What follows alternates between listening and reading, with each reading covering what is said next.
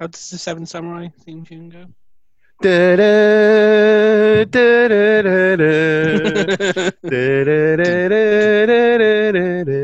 you go. He needs an intro. The good. The bad. The remake. Spoilers in three, two, one.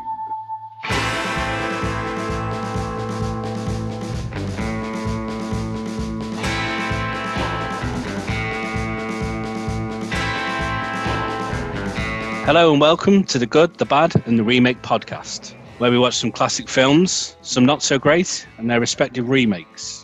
Will the recreation be an unmake, an agree make, or Remazing? My name is Neal, and these are my co-hosts. Hey, I'm Catherine. Hello, I am Ben. Today we have episode 10, Seven Samurai, and the remake Magnificent Seven. Here are our thoughts on the original, our expectations for the remake, and the one thing that we'll take from the remake into the original, and much more. So we've made it to episode 10. That means we've watched 20 films. 20 films. 20 films. Had to do some math in my head there. Um, but these films, what's special about these, I guess, is that unlike the previous nine, they actually have two different titles. So that is Seven Samurai, The Magnificent Seven. Even though they got two titles, though, Ben, what does it mean? Can only have one synopsis. Absolutely. So take it away. Okay, I've tried to go out strong here. I've tried to be professional.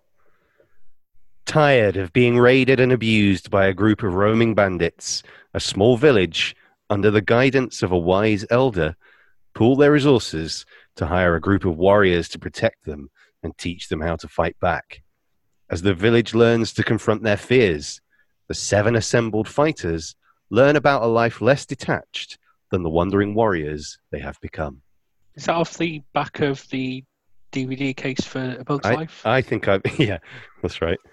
I think I missed my calling in life. I think I could yeah. I could write IMDb synopses.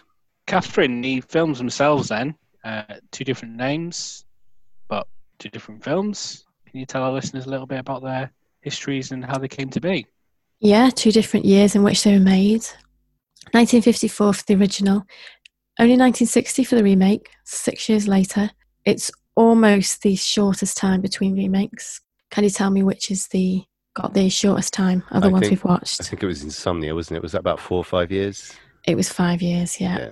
Ah, So the budget of the original, 500,000, half a million dollars that is.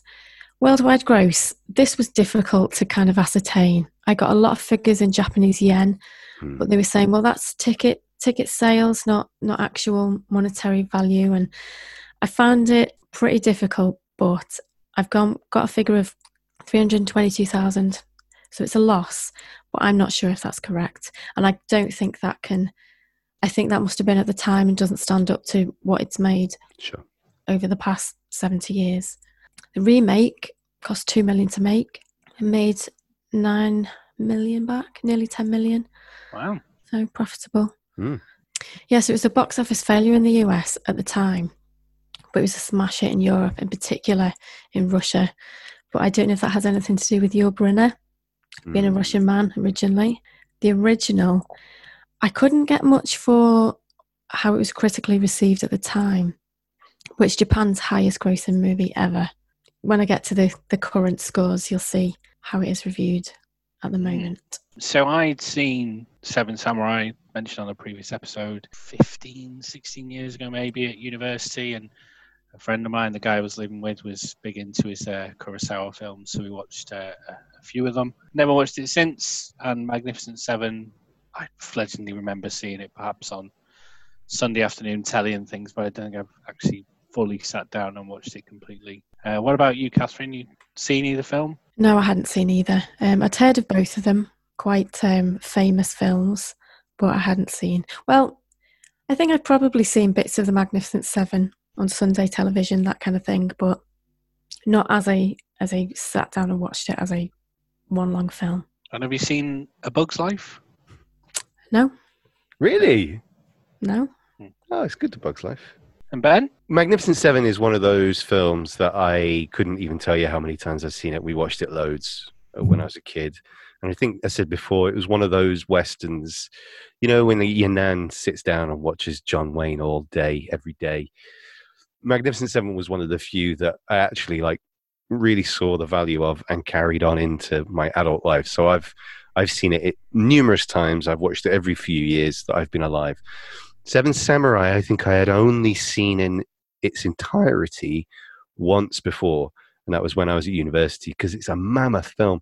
And I know that I have sat down and started watching it many, many times. So I've seen the first hour a bunch of times, but I think I'd only ever seen the whole film once through before this week. It certainly is a, a mammoth. Um, is it nearly four? It's three and a, three and a half Three with a the interval. Yeah. yeah, because you get a Yeah. nice long interval in there as well, don't you? Yeah, and that was cool that it was literally an interval. Yeah. We just sat there for 10 minutes waiting for the, uh, the film to come back on. Just listening to some music. Um, huh? Yeah. You should also mention, of course, if you are catching up on these uh, uh, episodes, the reason we're, we're jokingly referencing uh, The Bug's Life is because uh, that is very much a, a retelling or remake of Seven Samurai as well. But as as Richard Moore pointed out a few weeks ago, you've also then got the sci-fi remake Battle Beyond the Stars, which Yeah. is not very good, uh, and the modern remake of the Magnificent Seven, which is made in 2016. There is another one that I thought about a lot when I was watching Magnificent Seven, though, but we'll come back to that. Okay. So, on the uh, Seven Samurai, then, the original film, uh, Catherine, as always, if you'd like to kick us off with your thoughts on the uh, on the film, please. If you know me, you know I like a slower paced film. I like the oldies, I like the black and whites and the classic sort of looks between people rather than everything just delivered with witty repartee. I really tried to like this film. I yeah, it's it's not that I didn't like it. I really tried to love this film because everything I've read round it, everything I've heard from you, from you know all the the websites I've visited, and just what's in the zeitgeist, I guess, is that it's the best film ever made. It's a classic. It, is the beginning of every film that seems to have been made since. That's that's what I'm getting from this, and I thought, well, obviously I'm going to love this film, and I didn't. I like a slower paced film, but it was glacial, certainly for the first half. Yeah, I really liked the characters and the development of their relationships. The characterization of them was fantastic. I just, I didn't get it. I like, no, I liked it. I did. I didn't get why it's such an amazing film. And I'm sure that you can tell me, I'm sure that probably almost anybody who's got any kind of film knowledge can tell me why it is supposed to be be all and end all. Well, I yeah, I kind of knew this was coming. so, so as we always say, we Catherine and I don't uh, discuss the film, or even Ben. We neither of us discuss the film until we record. And I just felt that impression that you're not saying it's a bad film, but uh, whether you enjoyed it is, I guess, the the point. There point. were there were good parts to it. Like I say, the characterization and I liked the the actual storyline. There were also bad bits. The bald caps were awful. What I mean, were- that's a, the bald caps. oh, okay, all right. I mean, but I mean, that's a that's a stupid thing. It's nothing really to do with the film. So, like, what parts of the film did you find, you know, unengaging? Then, like, what part of it did it just not sweep you up? Or- No, I get I got more engaged towards the end, and the deaths did have more impact than I thought they would. As I'd got to know the characters, I guess. It, like I said, I didn't dislike it. I expected more samurai swordplay, more sort of swashbuckling and just exciting sort of dueling. Um, didn't get much of that. I, I liked the strategy. I liked them coming to the village and getting the villagers on side. It's not very hard to kill a 1950s person, is it? I mean, it doesn't take much. If the modern films now, people take a battering before they die. 1950s, you just look at them and they fall over. It seems to be point a sword at them. But by the by, it's not. A, it, it, that's not why the film didn't grab me. Okay, so I'm very opposite. So I, I think it's, it's incredible.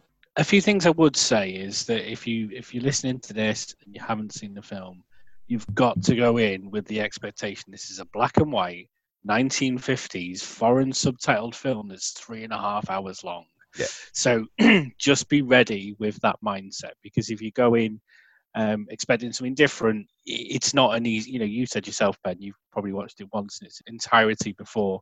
Um, and I did find the not necessarily the, the the first sort of half an hour, forty minutes weren't necessarily slow, but it's building, I guess, the the conflict in the story. The thing I liked was, was like literally within the first thirty seconds, you know, these bandits are coming. They've been there before, and they're not going to attack this village again because the crops haven't formed yet, so they need to come back later. And that's within thirty seconds. Boom, and then this village then are fearful of uh, of of their livelihood. Of you know they're going to come and take away uh, the stocks, their food, everything, and they're desperate. So they reluctantly turn to this this idea of of hiring samurai, but they've got no money, and there's conflict in the village about whether that's a good idea or a bad idea. Should they just surrender? Should they just give in? You know, just have an easier life. And then we get to um, introduce two, and I'm going to really struggle with names here, so you have to bear with me. Uh, Cam, Camby, Camby, Camby, Kanbei, I guess. Which one is that? Camby, the leads, uh, the the leader, basically. Okay, all right. Takashi. I was going to say the bald one, but that doesn't really help, does it? I, I No. really liked him. Yeah, he's great. Yeah. And then they form the team.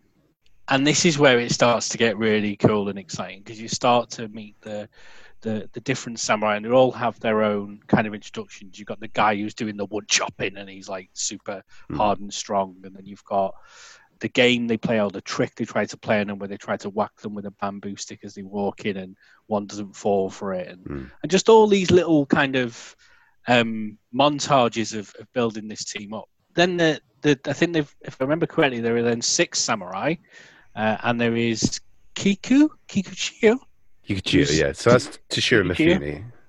yes, who is kind of this. He's not really part of the seven yet, Yeah. but he's kind of tagging along, uh, and he's this kind of I say loose cannon's not the right word because then he's necessarily dangerous. He's just a bit a bit wild and a bit crazy. Yeah. And I really like the scene where they where the, I think you were told this earlier in the film about the alarm in the village, and the alarm goes off, and they think, "Oh my god, the bandits are coming!" And it, no, it's just uh, Kikuchiyo proving that the samurai are here to help them, not to hurt them. That kind of conflict is is flown through the village as well. Uh, the father of the the daughter who shaves his daughter's head to like a boy because she's scared, or he's scared, sorry, that the samurai are going to come and rape and pillage them, and they're just going to do what all the bandits do. So you know, I could go on about all this, all this that happens, but it it, it does kind of set that scene, and then you get, I think you get the interval around this point, and then you come back, and all the samurai are having a great time, they're having banter, and they get to know the villagers, and they're like part of the community now.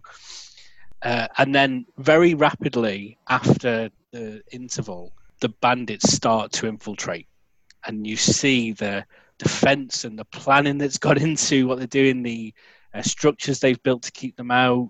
It's all so well thought out that um, I guess the map where they constantly Yeah. refer to, where they're ticking off people or crossing off people, bandits that have been killed. It's just so so cool. And the last 20, 30, well, basically the action scene at the end. I mean, it's most of the last hour is all is all action, Yeah. really. But the Yeah. final the final battle is in the storm, isn't it? Like when it's raining. yeah you know you, you look at that as as a film that's 64 60 yeah 64 years old no 66 years old Yeah. It's insane you know like th- this was real people on real horses throwing not necessarily real weapons but you know this no cgi there's no trickery going on this It- is just it- I can confirm it was real weapons, real arrows. They had Wow. they had blocks of wood in anyone who was going to be shot. They had blocks of wood in their clothing, and they had to have expert archers to basically place place their arrows in those people. yeah just so incredible for for its time. And you know catherine referenced it about how it has you know there is a lot of eulogizing about this film and how it's influenced not just stories but the the way films are made. Yeah. you know you can even you can even put something like the avengers in this you know building the team bringing them together. You know all these different characters you've got a loose cannon you've got a comedian you've got a joker you've got a leader you've got this you've got that And I'm sure stories like that existed before, and this was not necessarily the first, but it feels like it was the first that kind of brought it all together in this epic three and a half hour film. So yeah, I thought it was great. I feel like I enjoyed it more having listened to you talk about it. I, I mean, I did, I did enjoy it. I did. I, the the points I picked up on that weren't the great points. Feel like stupid, picky things, but overall, it just didn't grab me. I'll let Ben go, and then I do have a question for you. I mean, I agree with what you said. It's a daunting thing to sit down in front of a three and a half hour movie, and you've really got to make that investment worthwhile. And this is, I think, the longest film that Kurosawa ever made. And he made some big old movies. The genius of this film, I think, is so layered because the story itself is really simple. It does not justify three and a half hours worth of story. It's the the opposite of Inception, where Inception is trying to cram in as much story as possible into two and a half hours. There's hardly any story here. So setting that up so quickly, what you then have is like an hour and a half, two hours of kind of sketches or short stories or whatever. Every single character, it feels like, in the village and in the samurai team, and they all have these really rich backstories and motivations. There's so many like interwoven conflicts between all of the players because they have different ideas of honor and pride and that's really what the film is all about on top of all of that though and this is the bit that's hard to gauge you know nearly 70 years later is how much kurosawa invented in terms of modern cinematic language like neal said like having that really long sequence of just putting the team together no one had done anything like that before having blood on screen having uh, a man touch another woman's breast, you know, albeit by accident. This was revolutionary stuff. Deploying slow motion, you know, in a way that feels 20 years ahead of its time, but still is really jarring now when you look at an old black and white movie that's in a quite square aspect ratio. And then the first person gets killed and they f- sort of fall in slow motion like something out of the Wild Bunch. It's amazing. And, and it's kind of like the Citizen Kane thing of like, Citizen Kane is most interesting to people who are interested in films. If you just want to watch a good movie, don't watch Citizen Kane. It is a good movie, but you don't sit down and watch that movie for the story. You sit down to marvel at what Orson Welles did in the 1940s. And I feel the same way about Seven Samurai to an extent. Like it's a milestone in the history of world cinema. But even without all of that stuff, I still think it's a really, really entertaining movie. It gives you everything pretty much that a movie should give you. It's there's there's lots of levity in it, but then you've got these massive fight scenes, and they get more and more complex as well. Like ending with that sequence in the storm, and stunts and beautiful radical photography like sweeping down hillsides or having buildings burning in the background and the action in the foreground. It's it is revolutionary stuff. And i think it's easy to take the standpoint that this is a good film but i didn't necessarily enjoy it. I think that's totally fine. I think if you said this is not a good film there'd be blood in the water because it's it's a remarkable film for when it was made. And yeah really just really really satisfying and there is all that other stuff in there thematically as well. I don't know like how much you want to go into it, but there's a lot of conversations around honor and sacrifice and pride. And I still think there's relevant stuff in there as well, like especially in the, the climate that we live in now, about sacrificing personal freedoms and pleasures for the overall survival of the collective. And all of the characters in this have to learn that, the villagers have to learn that, and the samurai have to learn that as well there's an amazing bit. I think it is just before the interval, the speech that Kanbei gives, Yeah. where um, some of the villagers have tried to desert, and they're saying if we can't protect our houses because they're outside of the boundary of the defenses, then we won't defend theirs. We won't fight for the village if our houses have to be sacrificed. And the the response is collective defense protects the individual. Individual defense destroys the individual. And that feels like something that we're still trying to talk about now. It's it's got worse and worse and worse. So I think there's just so much in this. There's great characters, there's great action, there's great sound design. I mean, Jesus Christ, the way the drums and the the humming sort of choir is used, but then also the repetitive sound of an owl's hoot over and over and over again in the background. It merges the line between what is score and what's sound effect, and it's almost drawing attention to the artifice of it being a film. I can't really say enough about how amazing this film is. I will stop short of saying I absolutely love it. Like it's not in my top 10 or anything like that, but it's a remarkable film. And I think it is one of, if not the greatest films ever made, certainly one of the most important films ever made in the same way that Blade Runner influenced 40 years of science fiction. I think this has influenced 50, 60 years of, of action filmmaking. I knew. I knew you'd tell me why I was wrong. But you're not wrong unless you say it's a bad film. No, no, I, I did enjoy it. I just didn't love it. That's fine. Yeah, yeah, I totally understand that. So with um, the question I was going to ask you, Catherine. So the the ending, I guess. What's your kind of thoughts on how it on how it ended? Your interpretation of the samurai defeat the um, the bandits, if you like. Four samurai uh, have lost their lives. Three samurai survive, and there's a phrase uh, where they say, "We've lost again. With their land, the farmers are victors." Yeah, I, I nearly brought that up then when Ben was talking about the individualism versus collectivism. And I, I just think it's, they knew that going in, I think, but they still did it. They still made that sacrifice and that realization at the end. I don't think it was necessarily realization. I think he knew that anyway, but he did it because it was the right thing to do. And, and that shot at the end as well of the, the, the burial Yeah. sites, the burial mounds. That was a great shot. Oh, it's incredible. Stunning Mm. shot. Yeah. Yeah, so I was going to say because I, I agree with that. That the, the the reasoning for doing it was not for money. It wasn't for the food stocks or anything. They did it because they're they're good people, and you know, as I said, defending the uh, collective. Whereas I get the sense that the um, the villagers were kind of just went about their lives as normal, and you know, and the, the samurai kind of went on to the next town, and and they were kind of forgotten about. And it's kind of sad in some ways that it ends like that and they're still not necessarily feared by the villagers but they're certainly not welcomed into the community I think there's something in that though of like the samurai are trying to teach the villagers how to fight, how to defend, how to be courageous in the face of, of fear. And it sounds corny to put it this way, but bear in mind that this is a 65 year old movie. At the same time, the samurai have to learn to adapt from their very rigid code, the very lonely code as well. If they absolutely stuck to the warrior code, the, the way of the samurai, there's no way they would have let the old woman come in and avenge her son's death yeah, when they capture the, the, the bandit. And that's the moment in the film where it turns and he goes, you know what? It is the right thing to allow this woman justice. We, she is not expected to follow our code.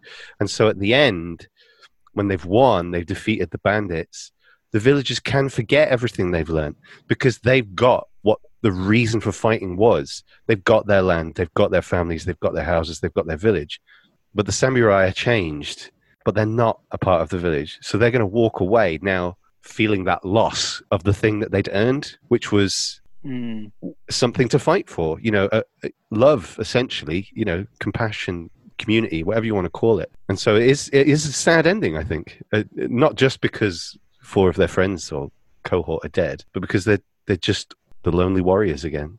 Well i think that is the longest we've gone on an original um, but absolutely uh, worth it. Is there anything else anyone would like to add before we do get into the remake? We just have to talk about Toshiro Mifune.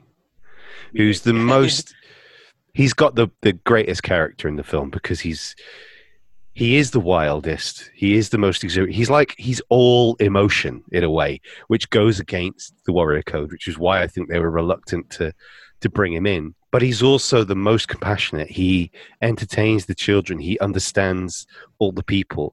And he he's the most reckless warrior as well. Mifune, I don't necessarily think this is my favorite performance of his.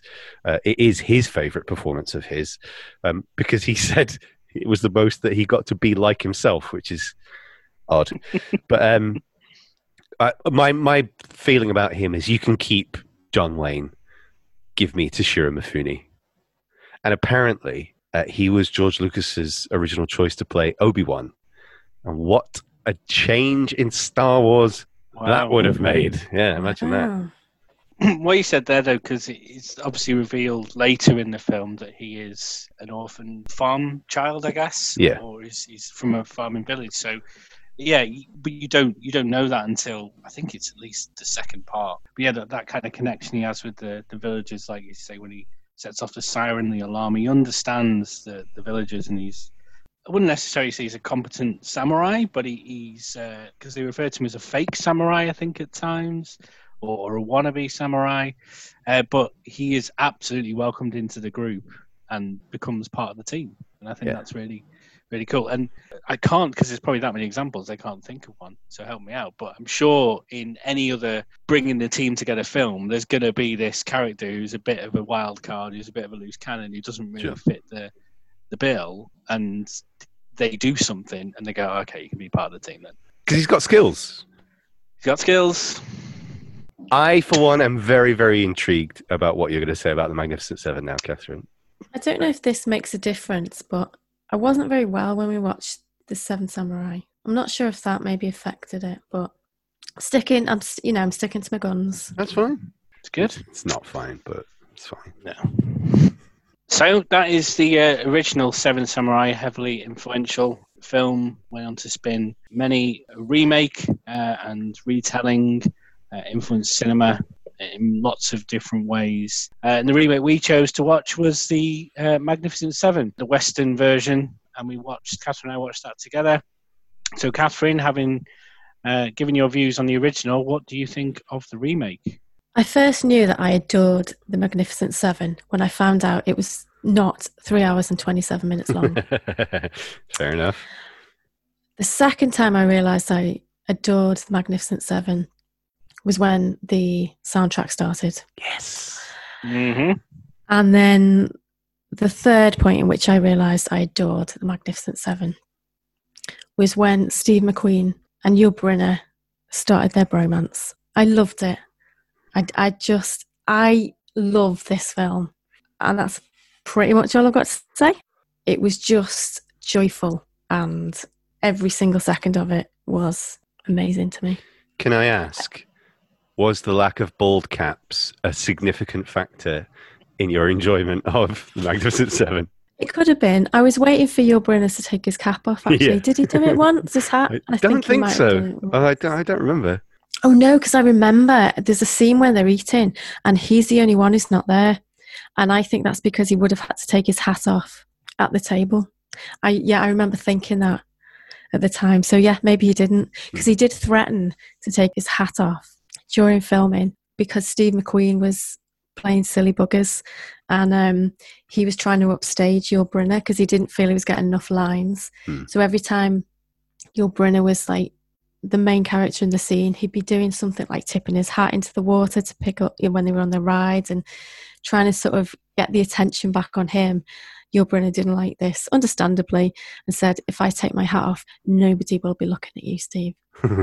You, it's interesting that you mentioned their bromance though, because they really didn't get on on this film, and it wasn't until Steve McQueen was literally dying Mm. that he made up with him and said, "I'm a star because you didn't kick me off that movie." Yeah, and it's sad. It's sad, but they were friends before, right? Yeah, it's sad when that happens. There wasn't as much character development, I don't think, but I like the sort of economical, just the tips of the hat, you know, and the this like a nod of the head, that kind of thing. I I, I enjoyed it all. It's got my favourite scene of any movie, I think.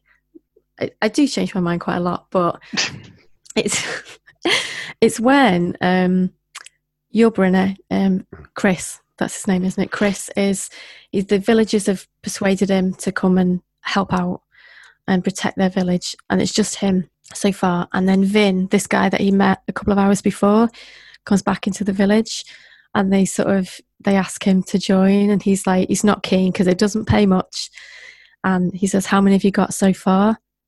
And it's it's almost a it's a wordless really.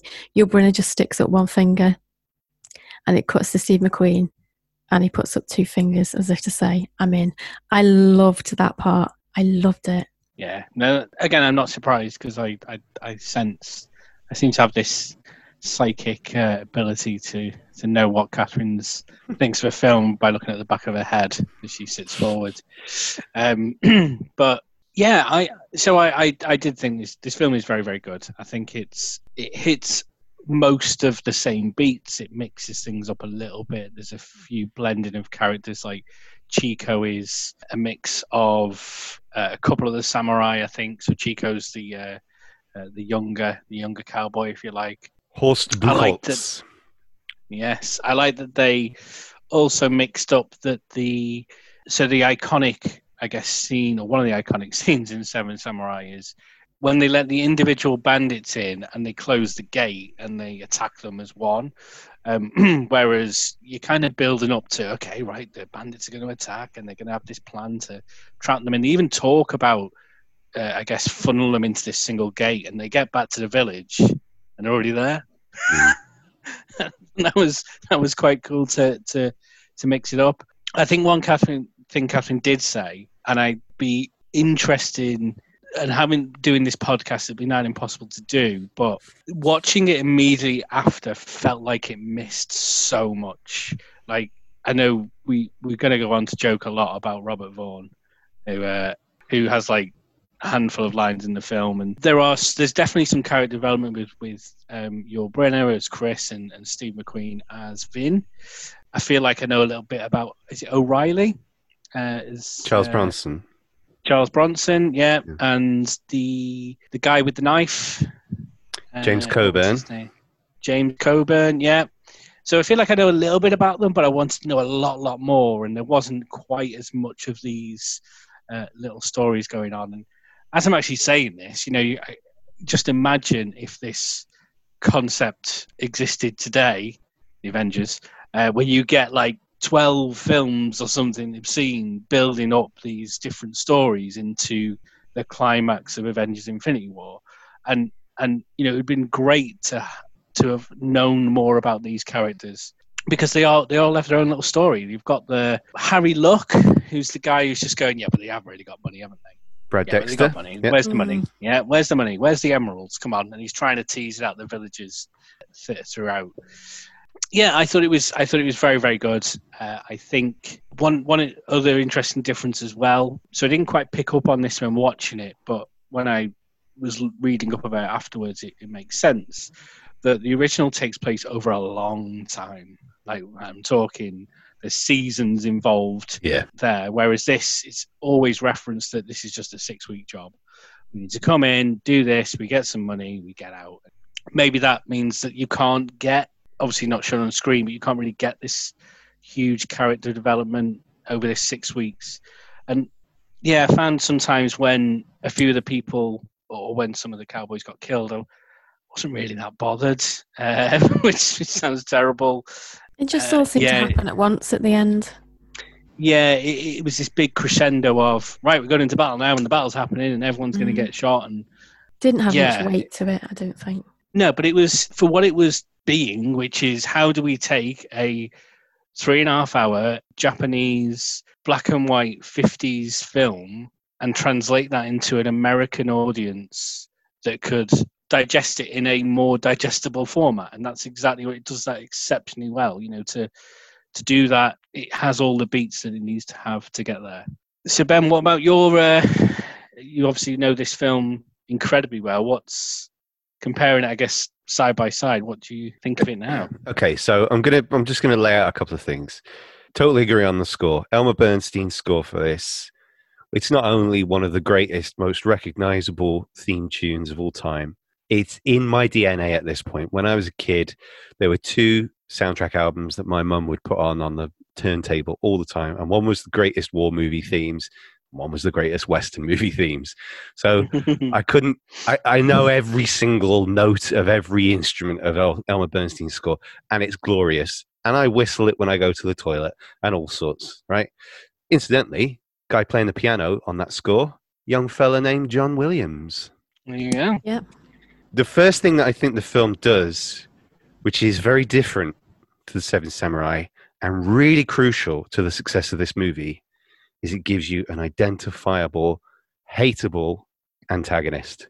We know who Calvera is, and we also know the stakes are slightly different because when the Seven Samurai starts, the bandits arrive, and it, they are just overheard saying, "No, no, we'll come back when the crops are there and they ride off. So they know they've got a season to get ready. When Calvera arrives, he rides right into town, takes a handful of cigars, sure, and he says, I'm going to come back and I'm going to, you know, pillage you lot clean. But he kills a guy while he's there as well. The other important component to that is Eli Wallach, who plays Calvera. Genuinely, this is not hyperbole, one of my favorite actors of all time. That guy never lets you down. And he was acting into his, I want to say, 80s. He's a phenomenal actor. And he is arguably giving the best performance in the film, I think. In a in an amazing cast. I mean, Steve McQueen, Yul Brynner, James Coburn, Charlie Bronson. These are great, great fucking actors. The way I feel about The Magnificent Seven is it's absolutely the best kind of classic Hollywood. Forget that it's a remake.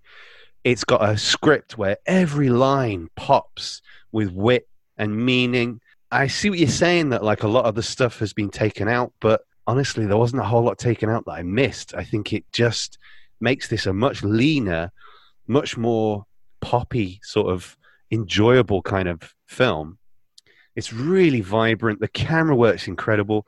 And the comparison that I would make is if Seven Samurai is The Shawshank Redemption, Magnificent Seven is Die Hard. They're both brilliant films. One of them is one of the greatest films of all time that everybody should see. But if you ask me which one I want to watch right now, more times than not, I'm going to say Die Hard. And that's how I feel about mm-hmm. The Magnificent Seven. It may not be as important a film, it may not be as thematically rich a film, but it's a fucking incredible piece of filmmaking entertainment. And it is joyous, is the right word. It's just so enjoyable from start to finish. I hear what you're saying about the climax. I think it is maybe a little bit rushed in the end. Some of that is possibly from the viewpoint of a modern cinema audience because actually if you look at what happens in those last 15 20 minutes it's chaos it's pure cacophony there's just gunshots and horses getting dragged in the dirt people falling off roofs people falling through windows people coming off of horses as an extravaganza of classic hollywood stunt making it's an orgy of brilliance and the camera work again these beautiful tracking shots in the in the attack on the village before that, where they drive Eli Wallach's men out. There's an incredible tracking shot as as Calvera and a couple of his men are riding horses over the walls of the village, out of the village, and they're being chased. That looks as good as anything that you'd see in, in a modern film today. So that's pretty much how I feel about Magnificent Seven. It's just got an incredible cast. I the one actor that um I want to I do believe what you're saying is right. I think Brad Dexter as Harry and Robert Vaughn as I don't know, impotent guy. I can't remember what his character is called. Lee. Uh, Lee, right? They're given the sort of the this short shrift. What you get in their place is Eli Wallach as Calvera, but I think also the actor who plays a character called Hilario, who's the main villager who goes mm. out to mm. try and find these guys. It's an actor called Jorge Martinez de Hoyos. He gives a really great performance too. It's and it's not a showy performance. He's he is really stepping up and learning to to try and be more like these men, knowing his limitations as a simple man. And I love the dialogue scene between him and pretty sure it's Steve McQueen where he's talking about my hands are sweating and my mouth is dry, you know, and Steve McQueen is mm. telling him about how, yeah, I, I kind of remember what it was like to, you know, to be like that. It's just a wonderful scene, and and I think these little additions make a big difference uh, there's more heart, I think, in in in this film in a lot of ways.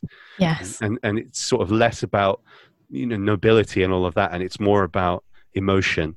Um, the scene I thought you were going to mention when you said one of your favorite scenes of all time, Charles Bronson's speech to the kids about courage, when these three kids who idolize Bernardo, Charlie Bronson's character, one of them, I think the youngest one, says that their fathers are cowards, and he grabs this kid mm. and he mm. spanks him and he tells him what courage is. I won't recite the whole thing, but for me, that's an all timer. Like it's just a, a beautiful scene, a lovely piece of writing, brilliantly performed in a time when Charles Bronson was still an actor and not just the Death Wish guy.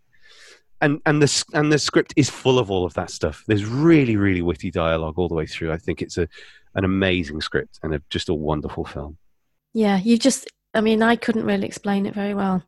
Phil, both of you explained why I love this film. It's superb, superb film.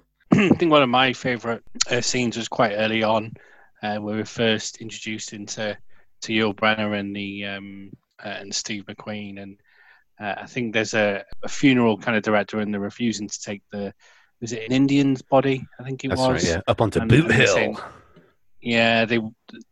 The, I guess the locals wouldn't allow a foreign body, for want of a better phrase, to Yeah. to be uh, to be buried in their town.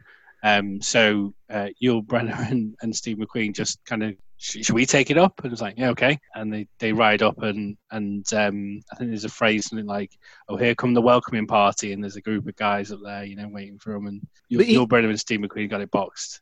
even in the build up to that scene, because that really is a scene that's supposed to show you that Yul Brynner and Steve McQueen are the man. It's just, you know, Mm. they, they're Yul Brynner and Steve McQueen. You don't need to convince me. Of course, they're going to go out there and show them who's boss. I like the, the, the little, again, it's that sort of short story element that they've captured from Seven Samurai, these tiny little vignettes that tell you about different characters.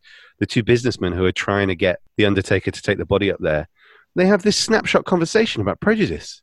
It's br- in 1960. It's crazy. It's Mhm. brilliant though, Yeah, yeah. and it's such Yeah. a tiny little Yeah. moment. But it, it's another thing that just gives this film so much. Yeah, uh, not really depth. It's not a deep film, but it does give it a richness. I think. I have a very technical question, Ben. Um, it's not really specific about this film. Um, And why, why aren't you asking me?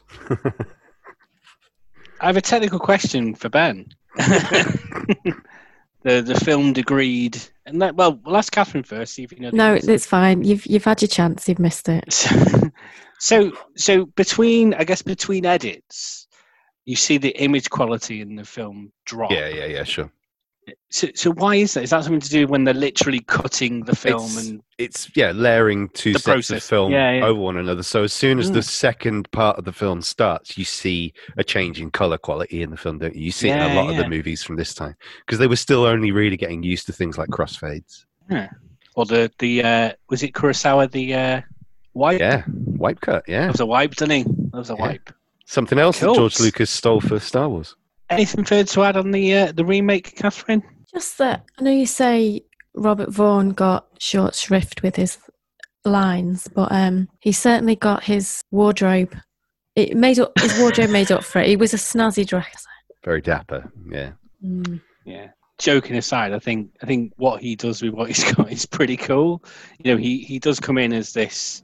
I guess he he is the smart, snazzy uh, cowboy who, in the first hour of the film, literally does nothing. You know, I think the village gets attacked and he's he's not there. You know, he's yeah, not he's ca- he literally is cowering, not hiding. Yeah. Mm. Yeah, yeah, and and then there's a reveal that I guess something in his past has has influenced him, and he decides, no, I'm going to do something about it now, and he does. He has his moment to to contribute to saving the the village. Uh, I also liked when Chico infiltrated the bandits' base Yeah. as one of them. So he stuck he stuck their gear on and.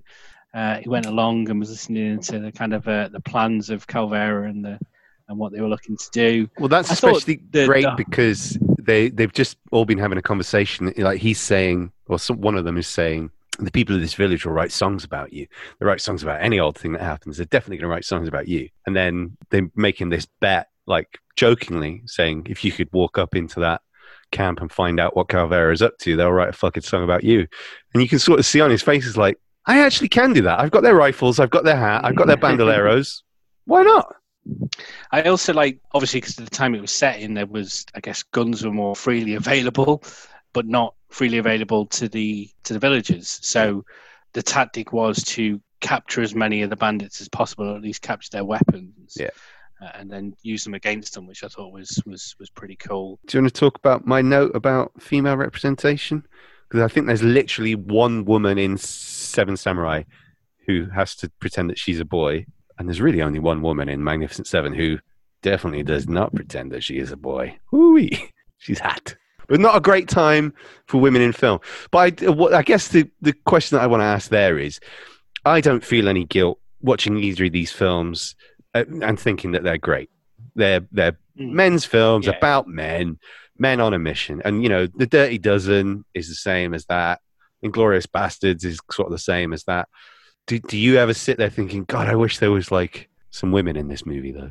No, I didn't for either of the films. Okay. I, I, I think it depends on the film. Yeah. I, I, I didn't think in either of the films it warranted that wasn't what the story was about. I suppose it helps that they're set in a different time as well. Hmm.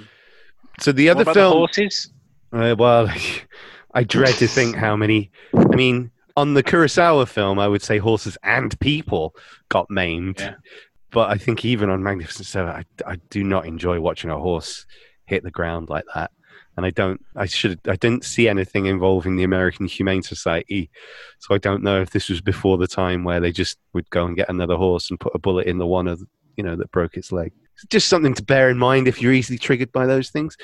The other film that I think is a loose remake of The Magnificent Seven, though, and it was the one film that when it was done, I was like, I really want to watch that right now. Three Amigos, Yeah. yeah. basically the same story, isn't it?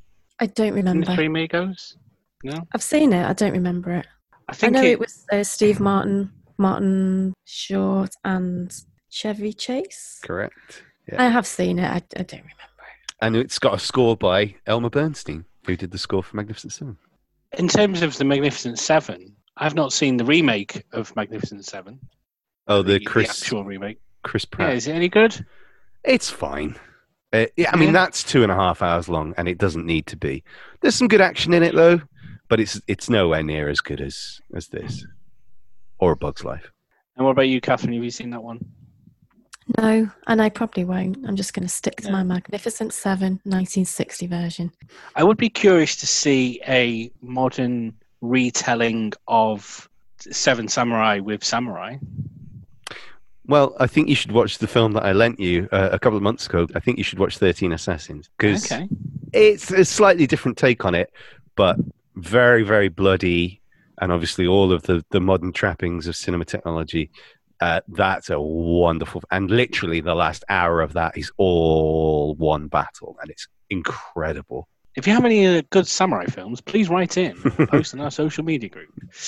Um, so that is well the 20 films watched. Seven Samurai, Magnificent Seven, uh, completing our decalogue of remakes. To wrap up, as always, Catherine, I'm sure you've got lots more facts and stats about the films uh, you want to share uh, with our listeners. Well, I've I've shared my real arrows in the re- in the original. Yul Brynner got married on set of the remake. He used all the the fiesta scene. He used that as his um, the wedding celebrations. Very nice. They had to clean all of the um, they pre-dirtied all of the clothes for the villagers in Mexico. But the Mexican government were very unhappy with how Mexicans had been portrayed in a, a previous film. It came out in 1954. It's called Vera Cruz, Hmm. and um, Mexicans had not been portrayed very well in it. I haven't seen it, I can't comment. But so they insisted on um, Mexican censors being involved in the 1960 remake, um, and they insisted that all of the villagers had clean clothes, not dirty. So they had to clean all of the the pre-dirtied clothes that they'd set aside for for the cast. Oh, and Steve McQueen staged a car accident to star in this film. Staged Um, a car accident. Well, he he was involved in a car accident, but it was a set up car accident, I believe. Um, he was involved in filming a TV series, and he couldn't get out of it to film this. So he had a car accident, which required him to wear a neck brace. So in his recovery time, he um, was able to film this. Sneaky McQueen. Sneaky McQueen. Because this is a good time to learn a bit of pub trivia. Can you name all seven Magnificent Seven actors now? Go. Um, Brad. um, hang on. Okay, I'll start from Yul Brynner, Steve Yeah. McQueen. Yeah. Brad, can't remember his second name. Dexter. Charles Bronson. Yeah. Brad Dexter, Charles Bronson, um, James Coburn. Yeah. Robert Vaughn. Yeah. And oh, the German. I can't remember his name.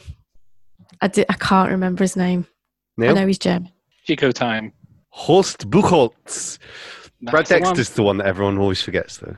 Oh, poor Brad. So I, I, I don't really have much in the way of facts to add to it. We touched on the relationship or, or interesting relationship of Yul Brynner and Steve McQueen on set, the one-upmanship, and I think there was just lots of that going on from what from what I read into it. Just just little things like uh, Steve McQueen would do something on on camera to draw attention to him. To, and Yul Brynner was not uh, best pleased about all of that. Didn't really Yeah. need to worry in the end, though, because No, your, Yul Brynner comes out of the film pretty good, I think. is pretty good. Um, He's there in his iconic black, completely black, you know, cowboy outfit. Yeah, he's pretty. He's which is fine. basically what he wore in um, Westworld. Another thing as well that listeners may not realise is there was actually a sequel. There were three Magnificent sequels, I think. Yeah. Yul Brynner was the only one to reprise his role in Return of the Seven, was it Yeah. called? And then the Magnificent Seven Ride Again or something like that. There's a, there's a whole bunch of them. I think they got progressively worse. Um, can we talk scores? Because um, I'm quite interested in these scores, actually. I feel a bit more interesting than usual. Yeah, I think now is the Um, time for scores. The original, the IMDb scores are fine, they are what they are 8.6 for the original, 7.7 for the remake. The Rotten Tomatoes percentage, 100% for the original. I think that's the first 100% that I've seen anyway. But for the remake, the critic score was 88 and the audience score was 88. Still pretty I high. just like, I just, yeah, but I just like that. I like that it's, I don't think I've had a doubler, both 88, the critic and the audience score. So I just wanted to get that in. So, so yeah, to be 100% fresh is is pretty impressive. Uh, Magnificent Seven, though, I could see how, especially when I watch it in the context of it being a remake and watching it the day after I've watched Seven Samurai, how you, you nailed it, Ben. It's it's Die Hard and Shawshank. It's a more fun film, I guess, in some respects, but that doesn't mean it's as good Mm. um, as the original. It's really difficult when you get into, you know, objectivity versus subjectivity. I Mm. think Magnificent Seven is still objectively a good film, like on any sort of way you want to measure it. I can also see how it's not necessarily a significant film, though. Do you know what I mean? If it had never been remade, we would just lose a wonderful piece of pop culture. Whereas if Seven Samurai had never been made, it would be cinema would be worse off. So thanks. That's the uh, the critics' uh, views on the films.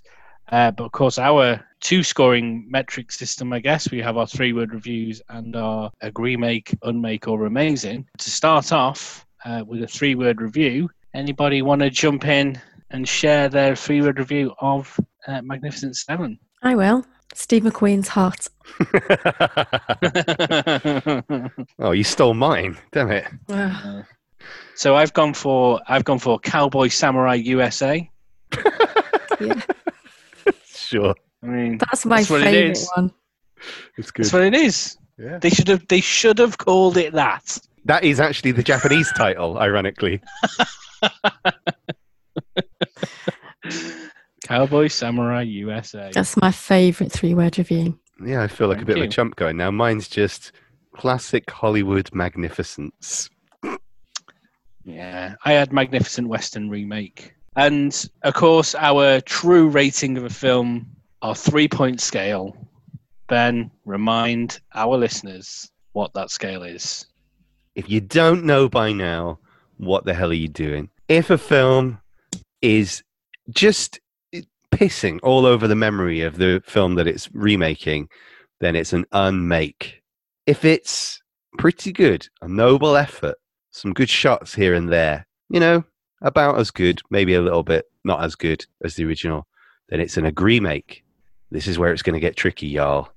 If it is superior, if it takes the original and builds on it and improves on it in some way, if it's a remarkable film, then it is remazing. And this again is where the difficult line between Mm. objectivity and subjectivity will come in. So I'll, I'll go first, and we, we've touched this a few times about how reference it against the original, not scoring on its own merits. And if I'm referencing it against the original, it isn't a remake. It's a very, very, very good remake. One of the the top remakes that we've done, no shadow of a doubt. But it's hard to top the original. That's my kind of viewpoint on it. A remake. Go on in, Catherine. Okay. What are you saying? This film is remagnificent, and it's remagnificent times seven. There we go. Which, even if both of you don't go remazing, times seven beats your two scores. feel very privileged to, to have the deciding vote in the final remake of the series. And I am going to go with my heart. I'm going to say it's amazing uh, because I just, I just love it. And it's no slight on Seven Samurai at all. But this is a very, very, very smart way of doing a remake, trimming some of the fat, doing something new, adding a couple of new elements. It's just a wonderful film, head to toe. And I couldn't in all honesty, not go with anything less than amazing. Amazing. we drew parallels right at the start about this the gap between the remakes of Insomnia. Um, I think another thing it has related to Insomnia is is how if you're uh, if you're an American or Western filmmaker listening to this podcast, what are you doing? And secondly, um, that is how you remake a foreign film. You Right, take all the components of it and you switch it up enough that it you can make it stand on its own two feet. Yeah. And yeah, I think that is uh, two excellent examples. I- And I think the fact that Magnificent Seven itself has become an influential film speaks to that. Mm. Just want to make a couple of recommendations because, Catherine, if you have never seen the two following films, you must watch them I've got my pen. The Good, the Bad, and the Ugly. Never seen it. So, Eli Wallach is the ugly in The Good, the Bad, and the Ugly. And that's worth mentioning because we are The Good, to Bad, and the remake. Amazing film. But also a film that not enough people have seen, in my opinion Kevin Costner's Open Range. Now, regardless of what your mileage with Kevin Costner is, wonderful, wonderful action western. Actually, a decent role for Annette Bening in the middle of that as well. Robert Duvall, one of the greatest final shootouts in any western ever, in my opinion. So definitely check Open Range out. So, as always, we do also have to uh, choose something from the remake to put into the original. I really struggle with this one because they are putting a cowboy into a samurai film was quite difficult. Yeah. You know, we've used special effects a few times and, and different things. So, but I am going to go first because I think I might steal Ben's because he said it in the uh, discussion. It, it was the more developed enemy leader, but the more I think about that, you didn't you didn't need that in the original. So uh, I'm not sure if it would add or, or take away from you know make it four hours long or No, something. y- but y- that's that's the really interesting thing I think is that you don't miss it in the Seventh Samurai because it's not about the bandits; it's about the villagers. Mm. But for some reason, adding it into the Magnificent Seven is just a, a brilliant move. I think I'm going to go next because it's not the character; it's the actor Eli Wallach. Look, he's a Jew playing a Mexican. I'm pretty sure he can play Japanese, so I'm going to stick Eli Wallach in the Seventh Samurai somewhere. and Catherine, As much as I'd like to put Steve McQueen in every film, um, I think it would be the soundtrack. Doesn't fit, wouldn't go, but I could listen to that over and over, and I have done. so that is ten remakes reviewed, series of unmakes, remakes, and remazings. Obviously, we don't have a film to to tell you about to watch next week, so. Uh, if you are listening to this in out of order, you know, go and watch all 20 films because I think for various different reasons they're worth watching. And I think we'll take this opportunity maybe to have a, a bit of a chat about some of our highlights of the series, some of the surprises maybe, uh, and some of the disappointments that we had uh, as we watched along. So yeah, I'll open it to the floor. If anyone wants to, to talk about some of your highlights of the of the films we've watched. I'm the least experienced film watcher of the three of us and have neglected my film watching, I'd say, over the past, uh, for a long time. So I've definitely taken away some films that I hadn't seen before. There were films here that I had seen before that I love, like Robocop, Ghostbusters. But films that I will take away and have a newfound love for Little Shop of Horrors, obviously. Yeah, Invasion of the Body Snatchers and Magnificent Seven. All it- remakes. Well, I loved the original Invasion of the Body Snatchers and the original Insomnia. Hmm. Although mm, I can't envision me watching that one again.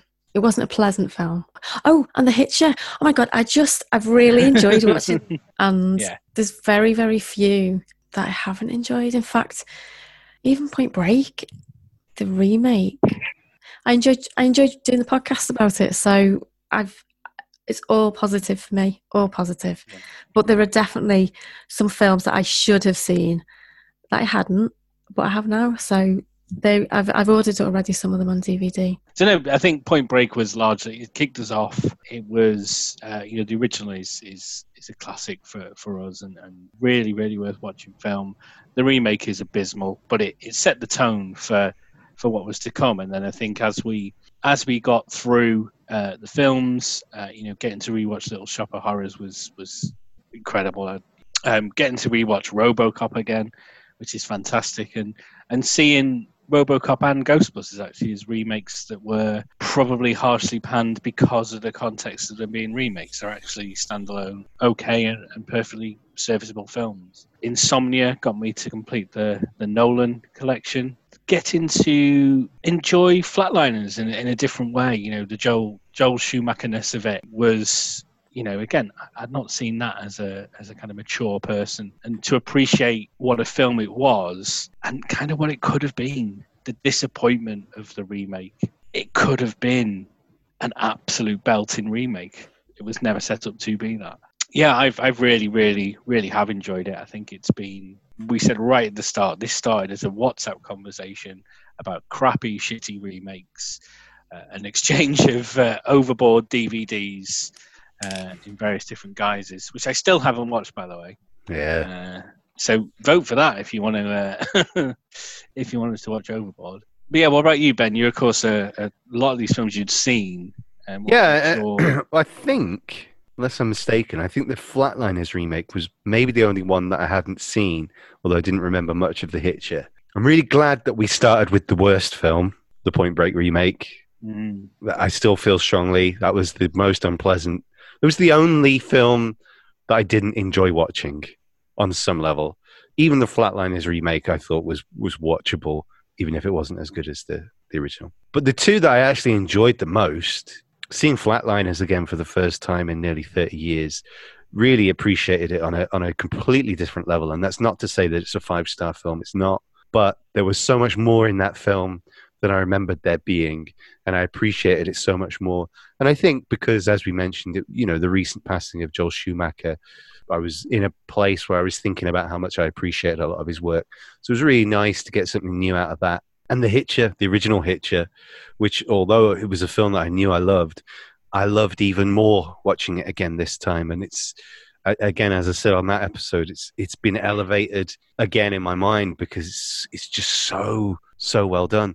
But genuinely, even even putting aside the, the Point Break remake, this has been a really really enjoyable project. I've really enjoyed uh, chatting about all of these uh, week in week out with you guys, and there's been stuff that you both have said that uh, you know totally put a different light on some of these films for me.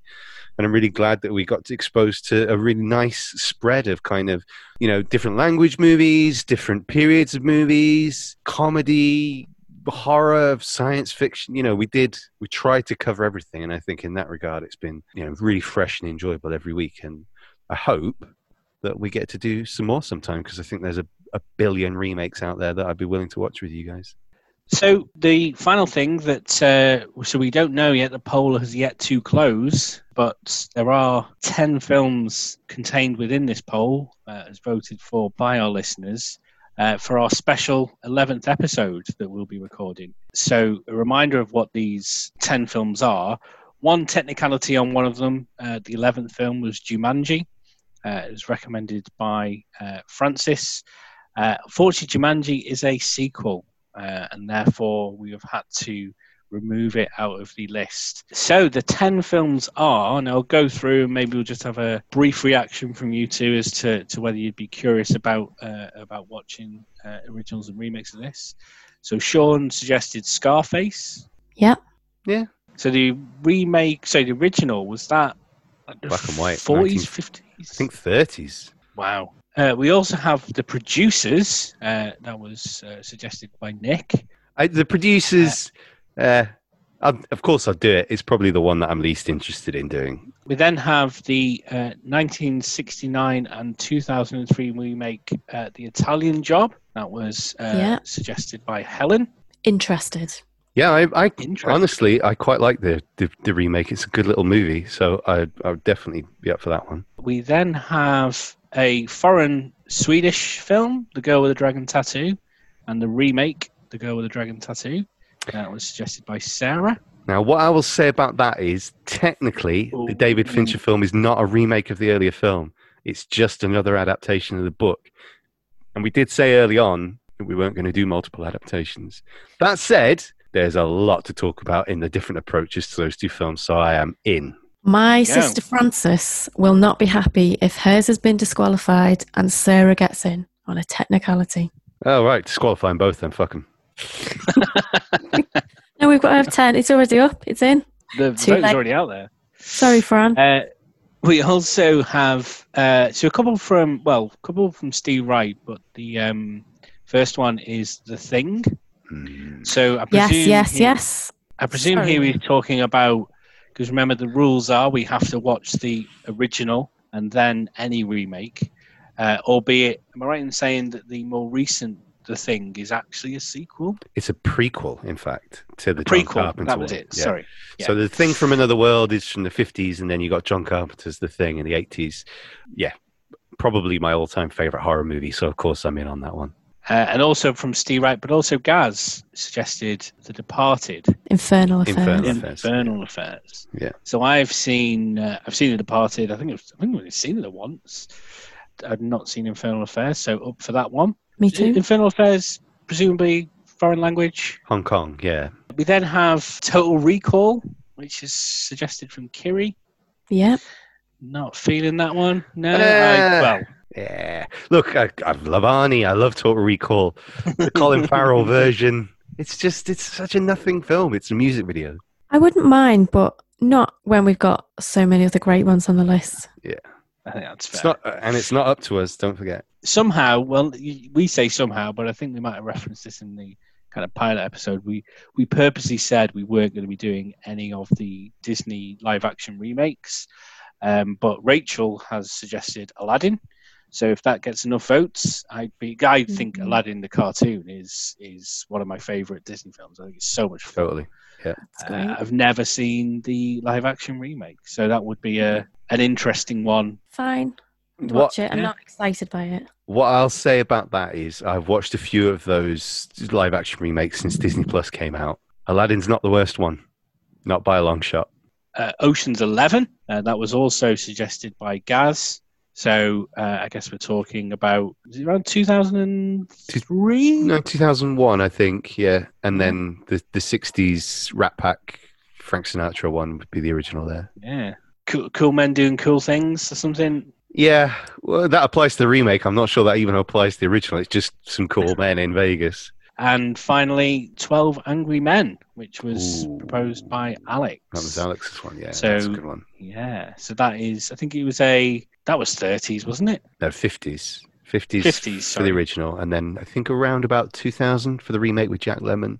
Both really good. Uh, that that would make an interesting discussion. I have to say that would be a good one. yeah, thank you for everybody who's uh, who suggested films. If you're uh, listening to this, we're going to leave the uh, the poll up for a little while to to get it out and, and hopefully get some voting, good voting competition on there. Uh, we will record this final episode, whichever you vote for. Cole. So yes, get on our social feeds uh, to vote. Ben, if you want to remind our listeners how they can, well, if they want to feedback or get in touch or vote, Yeah. So even though the series has, has come to an end, we still want suggestions for next time. We still want your feedback. We still want your comments. Please carry on sharing and liking and all that stuff. It gives us a reason to come back. But the poll itself will be on our Facebook page. So go to Facebook, look for the Good, the Bad, and the Remake movie podcast, or you can go Facebook slash Good Bad Remake. You can also catch us on Twitter. Give us a comment there if you like, or just share our stuff, retweet us. That's at Good Bad Remake. And if you've got some longer form thoughts for us, or something that you just want to whisper in Neal Cross's ear, send it to goodbadremake at gmail.com. Superb. So, for those people who listen, who are dedicated and listen to the podcast right to the end, you will hear some phenomenal outtakes of how I um, uh, close a podcast. And Or I've not. struggled, yeah, and have struggled in recent weeks. But it has been great. It has been fantastic. We will be back soon with special episode 11, TBC. Thank you very much for listening. Uh, You were doing so well! You were right. You fell at the finish line. I just, yeah, I was going to cry, mate. Um, no, so uh, no, thank you again. It has been, it has been fantastic. It's been great to to watch these films with these guys and discuss them. And I will just say, Thank you and goodbye. Bravo. Goodbye. See you next time.